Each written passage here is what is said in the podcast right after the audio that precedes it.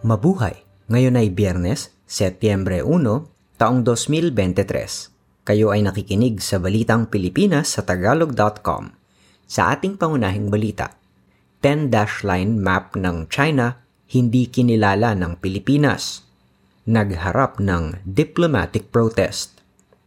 Isang tangke ng LPG sa Pilipinas halos aabot na ng isang libong piso. Bulate, natagpuan sa utak ng isang babae sa Australia.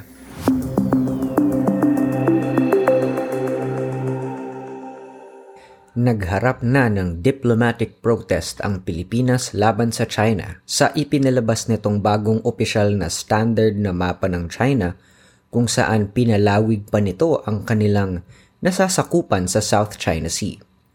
Ang hakbang ng Department of Foreign Affairs ay makaraang iulat ni dating Supreme Court Associate Justice Antonio Carpio na sa 2023 version na ng mapa na inilabas sa taunang National Survey and Mapping Promotion Day sa Beijing, mayroon ng 10-dash line mula sa dating siyam na sinasakop ng China na inaaring teritoryo nito.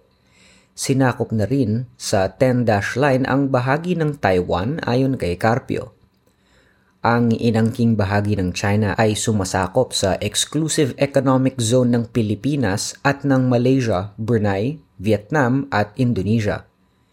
Iginiit naman ng Armed Forces of the Philippines na irespeto ng China ang 2016 arbitral ruling na pabor sa Pilipinas. Nakasaad na illegal ang pag-aangkin ng China sa nasasakupan ng Pilipinas.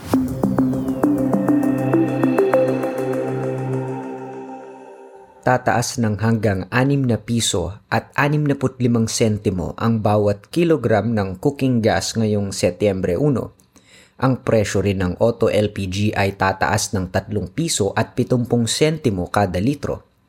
Sa ulat ng isa sa malalaking oil company sa bansa, ang Petron, sinabi nitong magtataas sila ng 73 piso at 15 sentimo kada tangke ng LPG Ikalawang pagtataas na ito makaraang madagdagan ng hanggang 50 piso at 5 sentimo ang bawat 11 kilogram ng tangke ng LPG noong Agosto.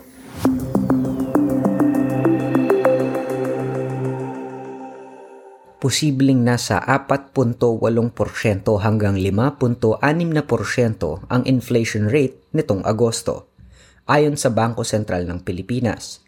Ito ay bunga sa mga sinira ng bagyo at mataas na presyo ng mga produktong petrolyo. Noong Hulyo, 4.7% ang naitalang inflation rate. Ang pagtaas ng presyo ng bigas at iba pang produktong pang-agrikultura dahil sa bagyo, ang pagtaas ng presyo ng mga produktong petrolyo, ang mataas na pamasahe at toll rates at ang pagbagsak ng halaga ng piso ang nagbigay ng bigat sa inflation noong nakaraang buwan. Samantala ang palitan ng dolyar sa piso noong Agosto 31 ay 56 na piso at 50 na sentimo.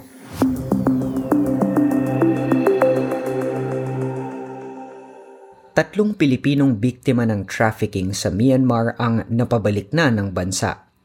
Ang mga biktima na nasa pagitang 20 hanggang 40 na po ang edad ay dalawang babae at isang lalaki napag-alaman na ang dalawang babaeng biktima ay pinagtrabaho bilang Bitcoin scammer sa Myanmar, makaraang tugunan ang isang Facebook advertisement na naghahanap ng magtatrabaho dapat sa Thailand. Ang lalaking biktima naman ay dinala sa isang kagubatan sa Myanmar. Pinagtrabaho rin bilang online scammer at kinailangang magbayad para makaalis sa pinagtatrabahuhan.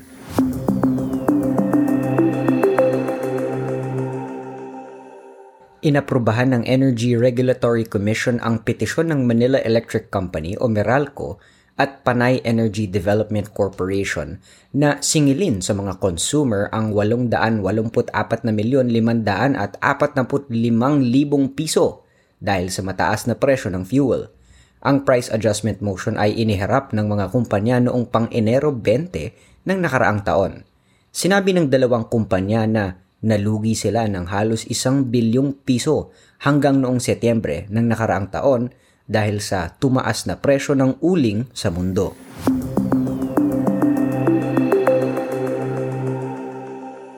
Labing lima katao ang nasawi at isa ang nasugatan sa pagkasunog ng isang t-shirt factory at printing shop na isa ring bahay sa Kennedy Street, Pleasant View Subdivision, Barangay Tandang, Sora, Quezon City noong Agosto 31 ng umaga. Nakulong sa loob ng dalawang palapag na bahay ang mga biktima, kabilang sa mga nasawi ang mga may-ari ng gusali at isang tatlong taong gulang na batang babae. Ayon sa Bureau of Fire Protection, natuklasan nilang iisang entrance at exit door lamang ang mayroon sa residential commercial building. Gayun din, walang fire safety permit ang ino-operate na t-shirt printing business.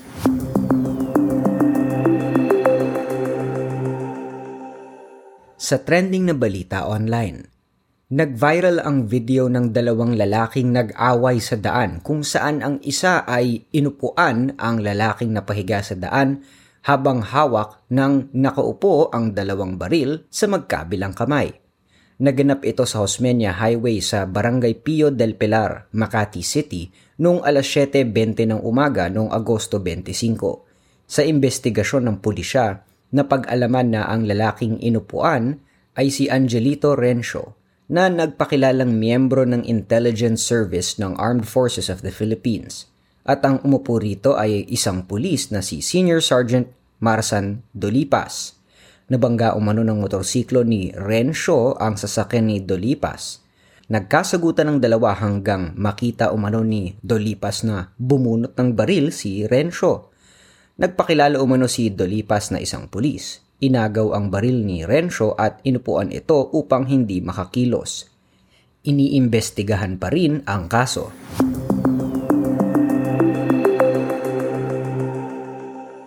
Sa balita sa palakasan, nawasak na ang pangarap ng Gilas Pilipinas na makapasok sa Olympics sa Paris, France.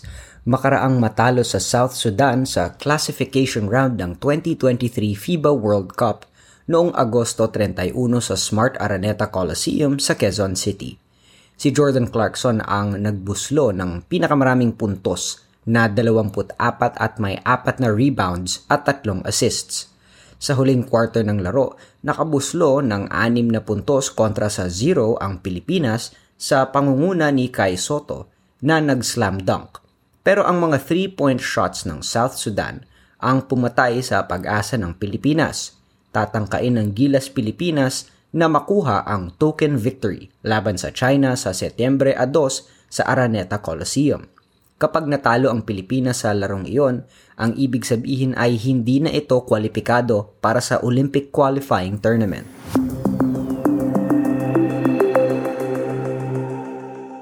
Sa balitang showbiz, nagpost ng isang matalinghagang kataga ang aktres na si Sharon Cuneta na para sa isa sa kanyang mga anak. Ito ay makaraang i-unfollow sa Instagram ng kanyang panganay na si Casey Concepcion, ang stepfather nitong si dating Senador Kiko Pangilinan at half-sister na si Frankie. Sa post ni Sharon nakalagay na From Peter Pan for one of my four children na posibleng tumutukoy kay Casey. Nakalagay sa quote ni Sharon mula sa librong Tiger Lily na Every kind of love, it seems, is the only one It doesn't happen twice, and I never expected that you could have a broken heart. And love with it too, so much that it doesn't seem broken at all. Sa isang naunang panayam kay Casey, sinabi nitong komplikado ang kanilang blended family at hindi naman aniya masamang mag-unfollow ng ilang tao.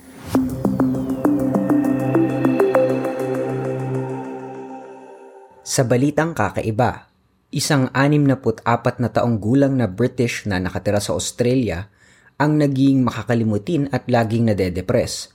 Sumailalim siya sa MRI scan upang malaman kung anong nangyayari sa kanyang utak. Nagulat ang mga doktor nang makitang mayroon itong 8 sentimetro. Nagulat ang mga doktor nang makitang mayroon itong 8 sentimetro ang habang bulate sa kanyang utak.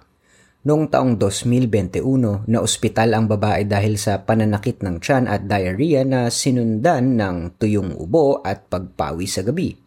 Pagdating ng taong 2022, nagkaroon na siya ng sintomas na pagiging makakalimutin at sobrang kalungkutang hindi mapaliwanag. Sa Canberra Hospital natagpuan na ang kanyang problema pala ay ang bulatig nakatira sa kanang bahagi ng kanyang utak. Matagumpay namang naalis ng mga doktor sa pamamagitan ng operasyon ang bulate. Tipikal na nabubuhay ang bulating ito sa tiyan ng mga carpet pythons na naninirahan sa New South Wales, Australia. Ayon sa mga doktor, posibleng nakain ng babae ang itlog ng bulate mula sa mga damong nalagyan ng dumi ng ahas.